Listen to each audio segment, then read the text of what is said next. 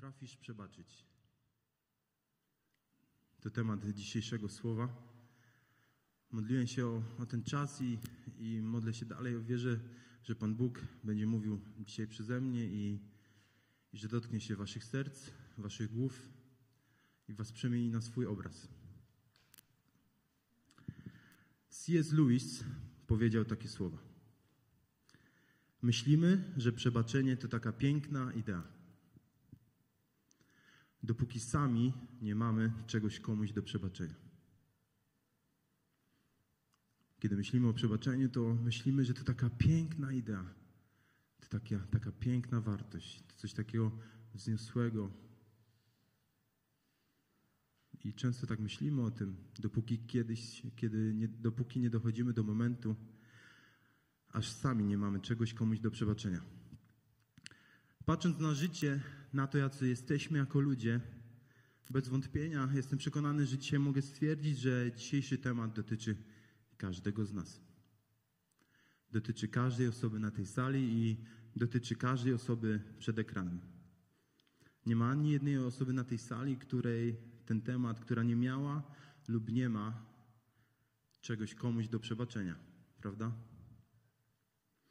Każdy z nas został skrzywdzony, każdy z nas został urażony, może niesprawiedliwie potraktowany. Tak jak wszyscy potrzebujemy czyjegoś przebaczenia, tak wszyscy tak naprawdę wcześniej czy później znajdziemy się w sytuacji, kiedy to my będziemy musieli komuś coś przebaczyć. Może już dzisiaj rano usłyszałeś, usłyszałaś wychodząc z domu, spieszyliście się, był stres. Może już dzisiaj rano usłyszałaś słowa, które cię zabolały. Może tutaj jesteś na tym miejscu i, i czujesz ból w sercu i, i słyszysz ten temat, czy ja potrafię przebaczyć i się zastanawiasz, czy ja potrafię przebaczyć mojemu mężowi, który dzisiaj rano był taki wredny. Czy ja potrafię przebaczyć mojej żonie, czy ja potrafię przebaczyć mojemu współlokatorowi, czy aby na pewno, czy, czy ja chcę.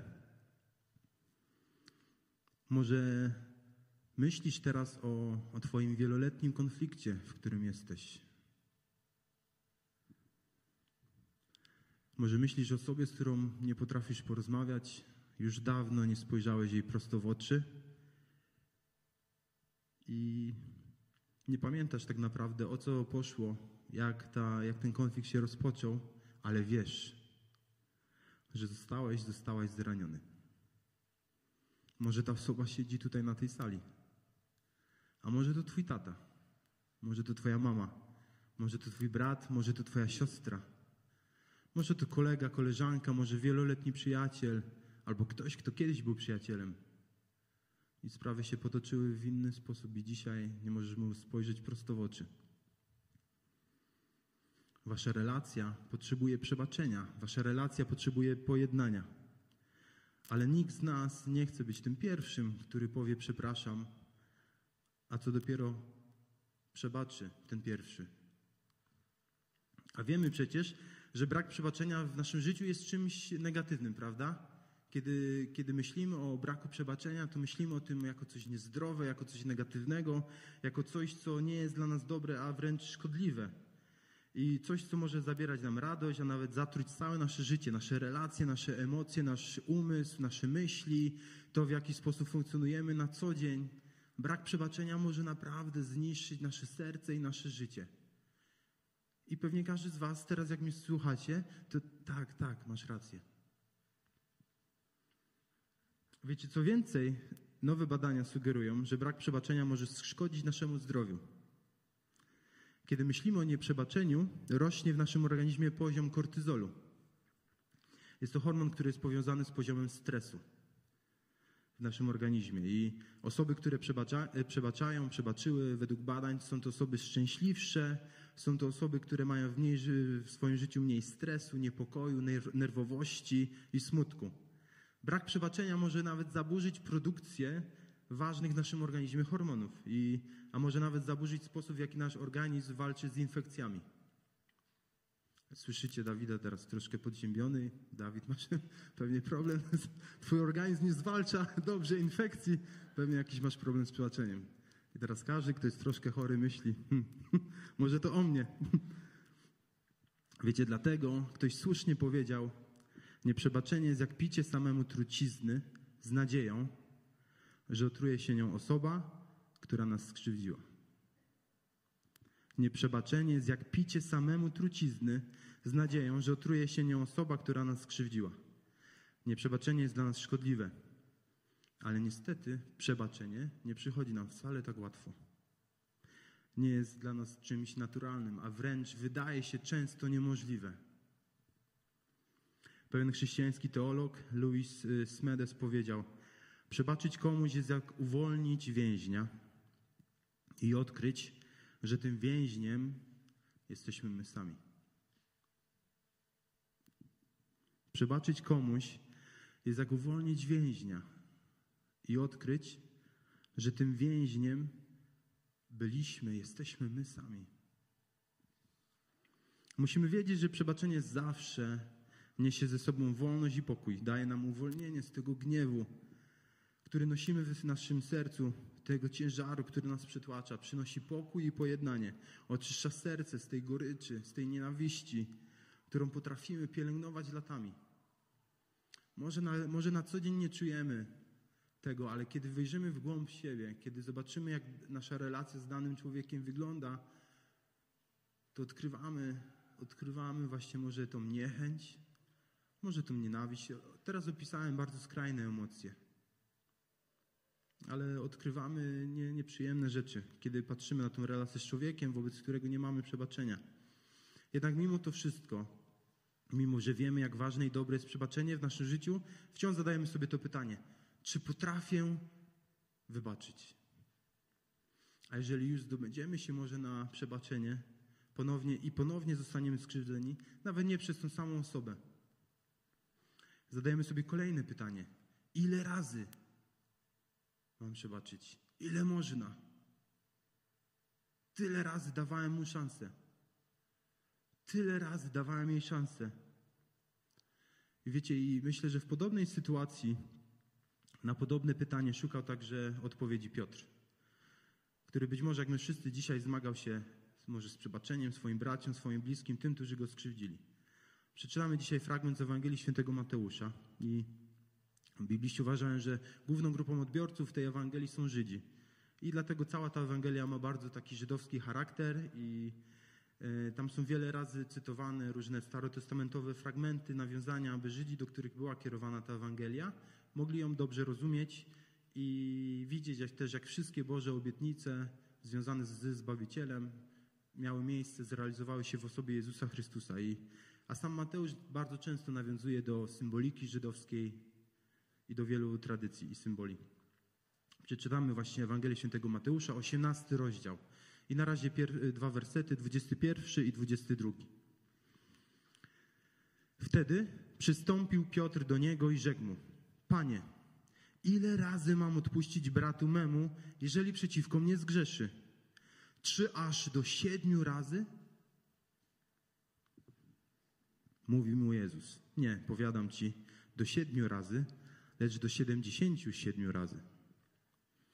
Mamy tutaj Piotra, który zastanawia się, ile razy mam odpuścić bratu swemu. A jeśli tak, to jeśli w ogóle mam przebaczyć, to ile razy? I Piotrowi wydawało się, yy, tak wielu biblistów uważa, że pytając Jezusa, że aż siedem razy ma przebaczyć, to jest to pewien, pewien akt łaski, bo aż, on, on tam jest napisane aż siedem razy i, i tutaj właśnie ważne jest, że w tamtych czasach uważano, że Bóg przebaczał w Starym Testamencie wrogom trzy razy. Więc kiedy mamy Piotra, który przychodzi do Jezusa i Jezu, czy aż siedem razy, czy aż siedem razy mam przebaczać braciom moim? Jezus mu odpowiada, nie siedem, ale mówi do niego 77 razy. I teraz Piotr już wiedział, że ma wyciągnąć notes i ma notować w swoim życiu, ile razy przebaczył i ma 72, jeszcze 5 razy i przestanę przebaczać. Jezus odpowiadając mu 77 razy powiedział do Piotra nieskończoność. Masz zawsze przebaczać. Nie wtedy, kiedy cię ktoś przeprosi, nie wtedy, kiedy ktoś poprosi cię o przebaczenie, Nie wtedy, kiedy będzie to druga albo trzecia szansa i po trzech szansach koniec, ale Jezus powiedział Piotrowi, nie 7 Piotrze, 77. Masz zawsze, przepraszam, masz zawsze przebaczać. Ale jak to robić? Skoro my wszyscy zgadzamy się z tym, że przebaczenie jest czymś naprawdę trudnym i przychodzi nam bardzo ciężko, czasami się wręcz wydaje niemożliwe, bo jak przebaczyć komuś, kto nawet nie wie, że nas skrzywdzi, albo jak przebaczyć komuś, kto nigdy nie powiedział przepraszam? Jak mogę takiej osobie przebaczyć? Jak mamy komuś przebaczyć, jeżeli ta osoba mówiła, że już nigdy więcej mnie skrzywdzi, mówiła, że już nigdy tego nie zrobi? A ona znowu zrobiła to samo, on znowu zrobi to samo. Jak mam przebaczyć takiej osobie? Kiedy nawet patrzę na nią i widzę, że ona nie żałuje tego.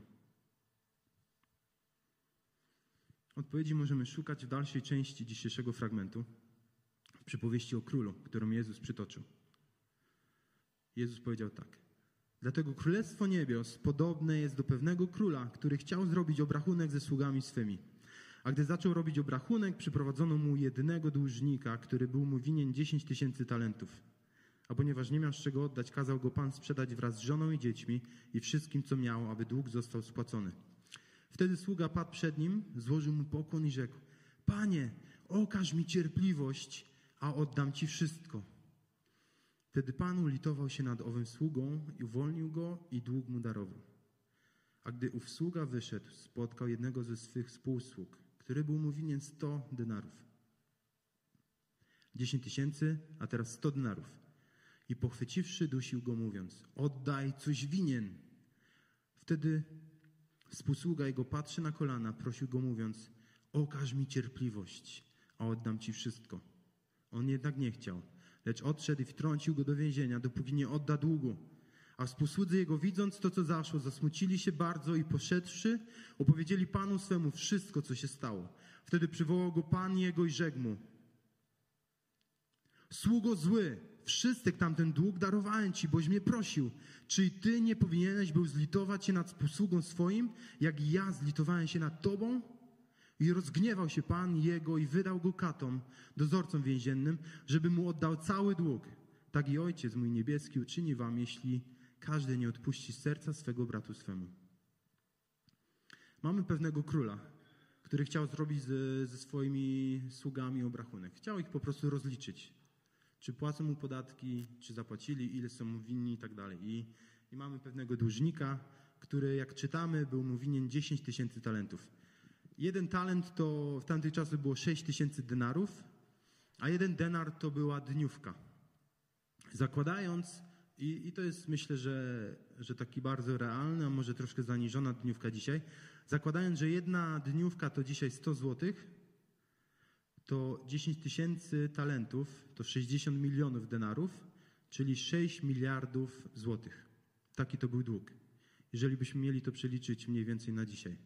6, możemy troszkę zmienić dniówkę, będzie 10, i, ale ta liczba daje nam obraz, jakiego rozmiaru to był dług. 6 tysięcy, y, przepraszam, 6 miliardów złotych i w przeliczeniu na dni pracy, na te dniówki, jest to 200 tysięcy lat pracy dla jednej osoby. I czytamy dalej, że król chciał go sprzedać, tego człowieka, który był mu winien te pieniądze w niewolę. I czytamy, żeby chociaż odzyskać część tego długu. I czytaliśmy, że dłużnik pada przed królem, składa mu pokłon i mówi: Panie, okaż mi cierpliwość, a oddam ci wszystko. Ten człowiek nie prosi nawet o umorzenie, tylko prosi o czas, aby, oddać mu te, aby mógł oddać królowi dług. Czytaliśmy, król się ulitował, uwolnił sługę i dług darował. Zwróćmy uwagę, nie przedłużył okresu spłaty na ten dług, tak, to co, co ten sługa go prosił, ale czytamy, że król darował dług, uwolnił go z więzienia, czyli najpierw umorzył karę, okazał miłosierdzie, umorzył karę, na którą ten człowiek zasługiwał, a później okazał łaskę temu człowiekowi i darował mu dług. Niesamowita sytuacja, niesamowita, niesamowity moment w życiu tego człowieka, gdzie doświadczył Bożej łaski. Przepraszam, przepraszam, króla łaski.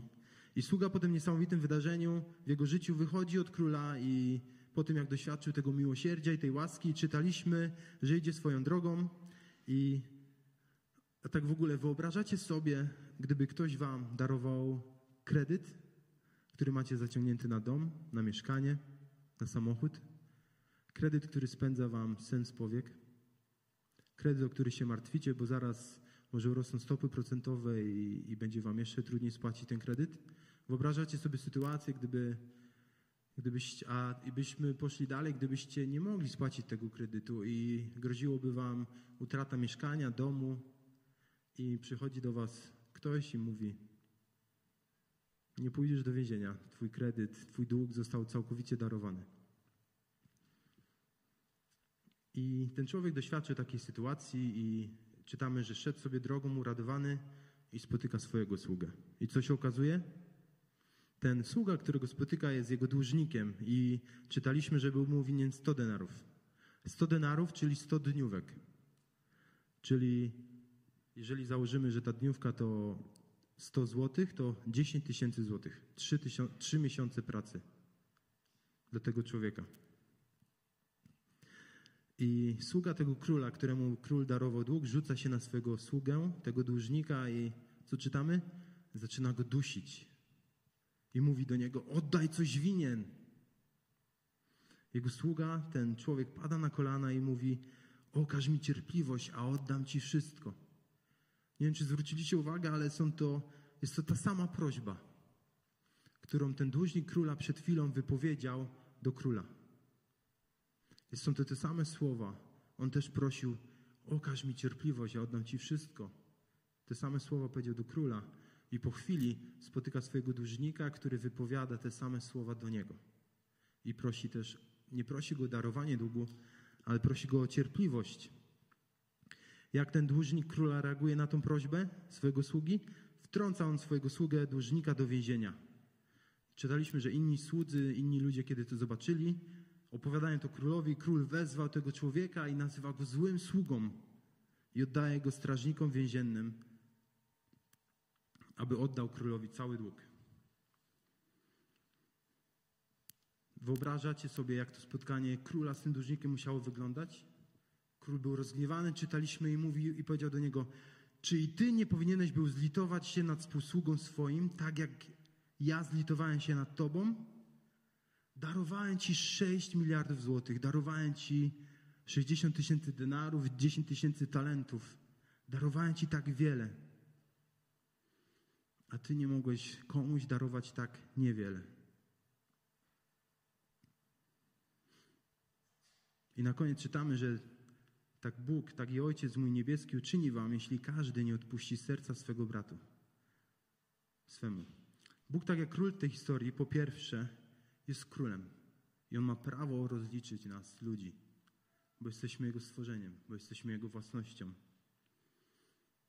Ale co więcej, tak jak król tej historii, Bóg jest królem dobrym. I mimo tego, że my jako ludzie jesteśmy Jego dłużnikami, jeśli Go to poprosimy, Bóg jest gotowy nam okazać miłosierdzie i łaskę. Tak jak w tej historii. Jest gotowy nie karać nas za nasze grzechy, czyli okazać nam łaskę, ale też jest, y, przepraszam, okazać nam miłosierdzie, ale też jest gotowy nam darować nasz dług i okazać łaskę i dać nam życie wieczne i zbawienie. Dług, który tak jak ten pierwszy człowiek jest niewyobrażalnie wielki. Dług, który my jako ludzie nie jesteśmy nigdy, nie będziemy w stanie go spłacić wobec świętego Boga, wobec Króla. Dług każdego z nas jest tak niewyobrażalnie wielki, że żaden z nas nie jesteśmy nic w stanie uczynić, żeby samemu spłacić ten dług. Jest to niemożliwe. I wiecie, w tej historii te 100 denarów to wcale nie jest mało.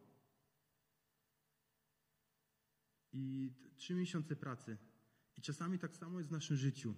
Krzywda, której my doświadczamy, cierpienie, które, którego, które doświadczamy z powodu drugiego człowieka, to ja nie chcę dzisiaj tego bagatelizować i powiedzieć, że jest to nic że nie masz prawa, nie mamy prawa cierpieć, nie mamy prawa być skrzywdzeni, nie mamy prawa być zranieni czyimiś słowami.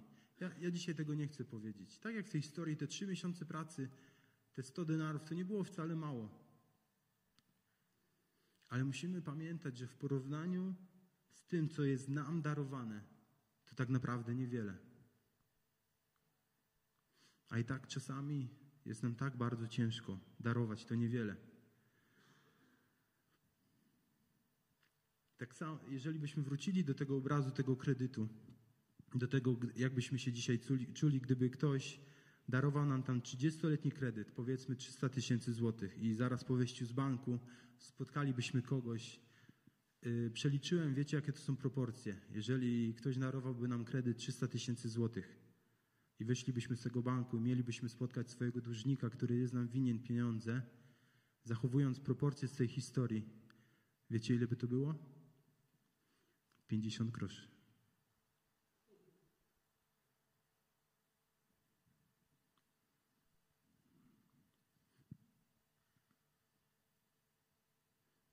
Pewnie wyszlibyśmy z tego banku i byśmy spotkali, nawet, może byśmy nawet nie pamiętali, że jest to te 50 groszy, machnęlibyśmy ręką i z uśmiechem na twarzy bylibyśmy gotowi darować te 50 groszy, prawda?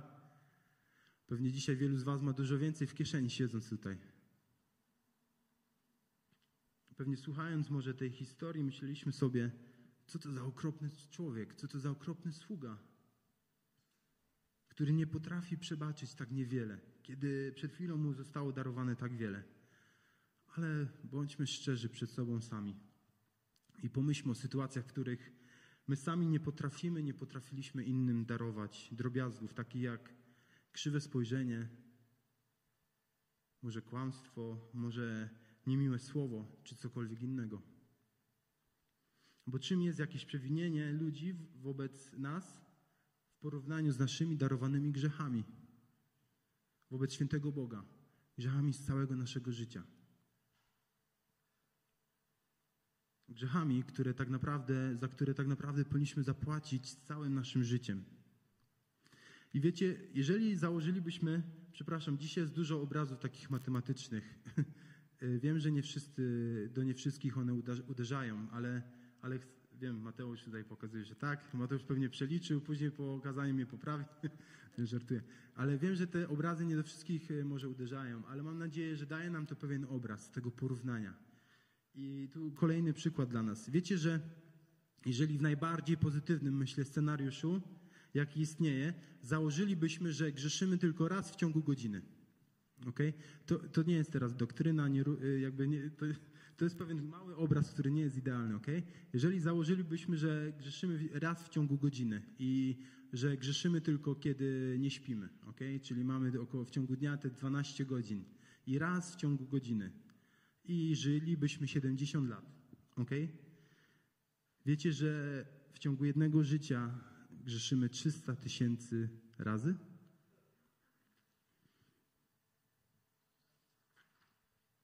I to jak najbardziej pozytywny scenariusz, myślę. I no, śmiejemy się, bo, bo znamy siebie, prawda?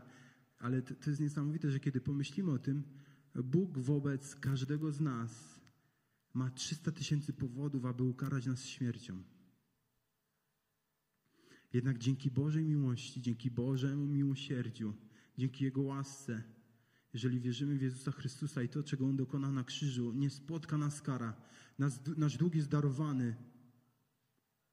Co więcej, otrzymujemy, nasz dług jest darowany, nasza kara jest umorzona i otrzymujemy, doświadczamy łaski Bożej miłości, relacji z Nim, usynowienia i życia wiecznego. W tej historii widzimy dwie potrzeby. Po pierwsze, potrzebę naszego przebaczenia przez Boga. Mamy niewyobrażalnie wielki dług wobec Boga, którego sami nie potrafimy spłacić. Mamy lub wierzę, że wielu z nas miało taki dług i dzisiaj możemy żyć z wdzięczności, że Bóg spłacił, że Jezus na krzyżu spłacił ten dług. I dzisiaj nasze życie jest oparte na tej wdzięczności, na, na doświadczaniu Bożej miłości. Ale drugą potrzebę, którą widzimy w tej historii, jest to potrzeba przebaczania innym. Nie dlatego, że powinniśmy, ale dlatego, że Bóg nam przebaczył. Jeśli doświadczyliśmy Bożego przebaczenia, Bożej miłości, to powinno w nas być pragnienie przebaczania innym. Ale pytanie brzmi, czy potrafimy przebaczyć? Czy kiedy myślimy teraz o sobie, wobec której, której mamy coś za złe, kiedy myślimy o naszej relacji teraz, która, która jest zniszczona przez brak przebaczenia, to czy potrafimy przebaczyć? Kiedy myślimy o tym, co ta osoba zrobiła, jak nas skrzywdziła, to czy potrafimy przebaczyć? Już powoli kończę i chciałbym teraz Wam puścić e, krótkie wideo. Chciałbym, żebyście je obejrzeli i, i wsłuchali się w historię, która jest w tym wideo opowiedziana i, i później jeszcze do Was wrócę.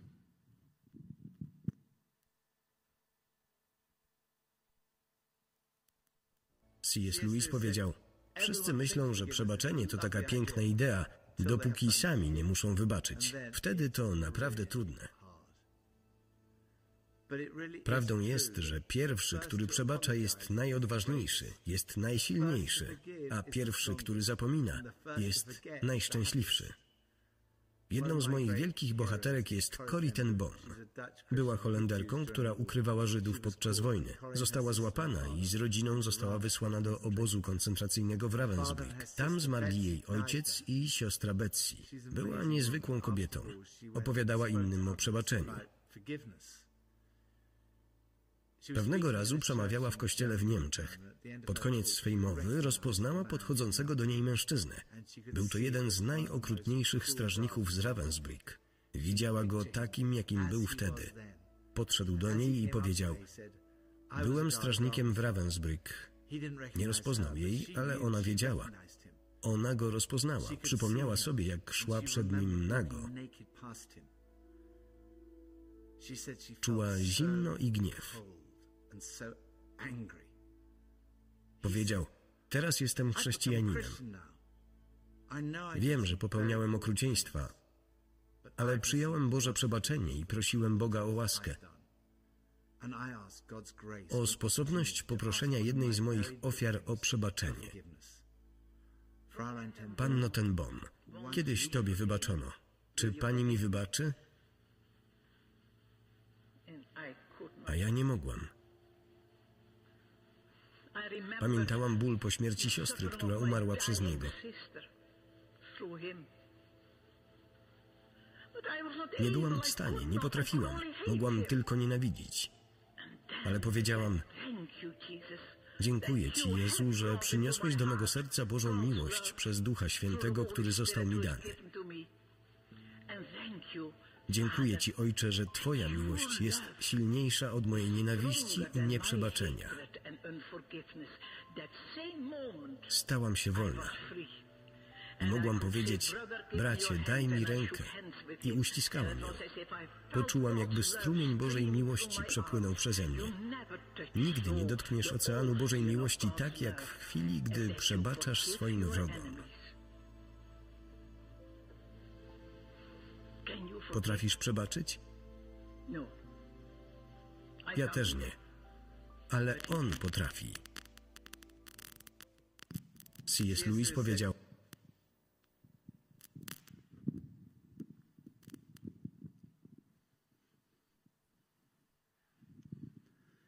Nigdy nie dotkniesz oceanu Bożej miłości, tak jak w chwili, gdy przebaczasz swoim wrogom.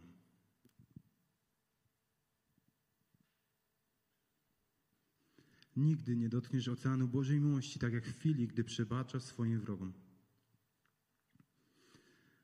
Doświadczenie Bożej miłości i Bożego przebaczenia, odpuszczenia niewyobrażalnie wielkiego długu, który każdy człowiek ma wobec Boga, którego nigdy nie bylibyśmy w stanie spłacić tak naprawdę. Doświadczenie Jego ojcowskiej miłości, tego usynowienia, które On nam oferuje, powinno prowadzić nas do postawy miłosierdzia i łaski wobec innych, do przebaczania innym, nawet naszym wrogom.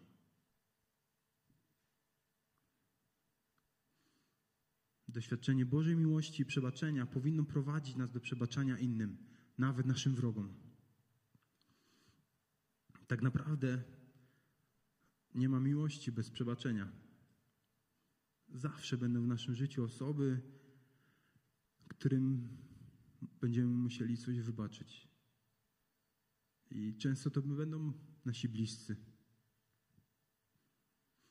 Ktoś nas zrani słowem, czynem, gestem, nieporozumieniem.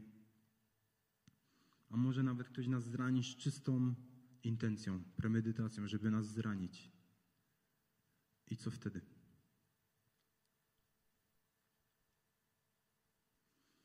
Komu musisz dzisiaj wybaczyć?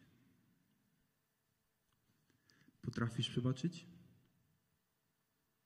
Ja też nie, ale on potrafi. Dobry Boże, dzięki Ci za to, że jesteś tak dobry, za Twoją miłość, za to, jak jesteś wspaniały i za Twoją łaskę, za Twoją miłosierdzie i dziękuję Ci za Twoje słowo i Duchu Święty modlę się, że abyś teraz dotykał naszych serc i, i wypełniał je miłością, siłą, która, która od Ciebie pochodzi.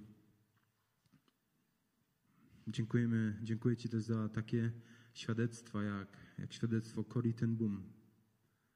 Świadectwo tego, czego ona doświadczyła, ale też tego, jaki Ty jesteś. Jak dajesz siły do, do przebaczenia, jak wylewasz w nas miłość, której sami byśmy nie potrafili wykrzesać, ale, ale dzięki Tobie możemy kochać i dzięki Tobie możemy przebaczać. I o to Cię proszę dla każdego z nas. Amen.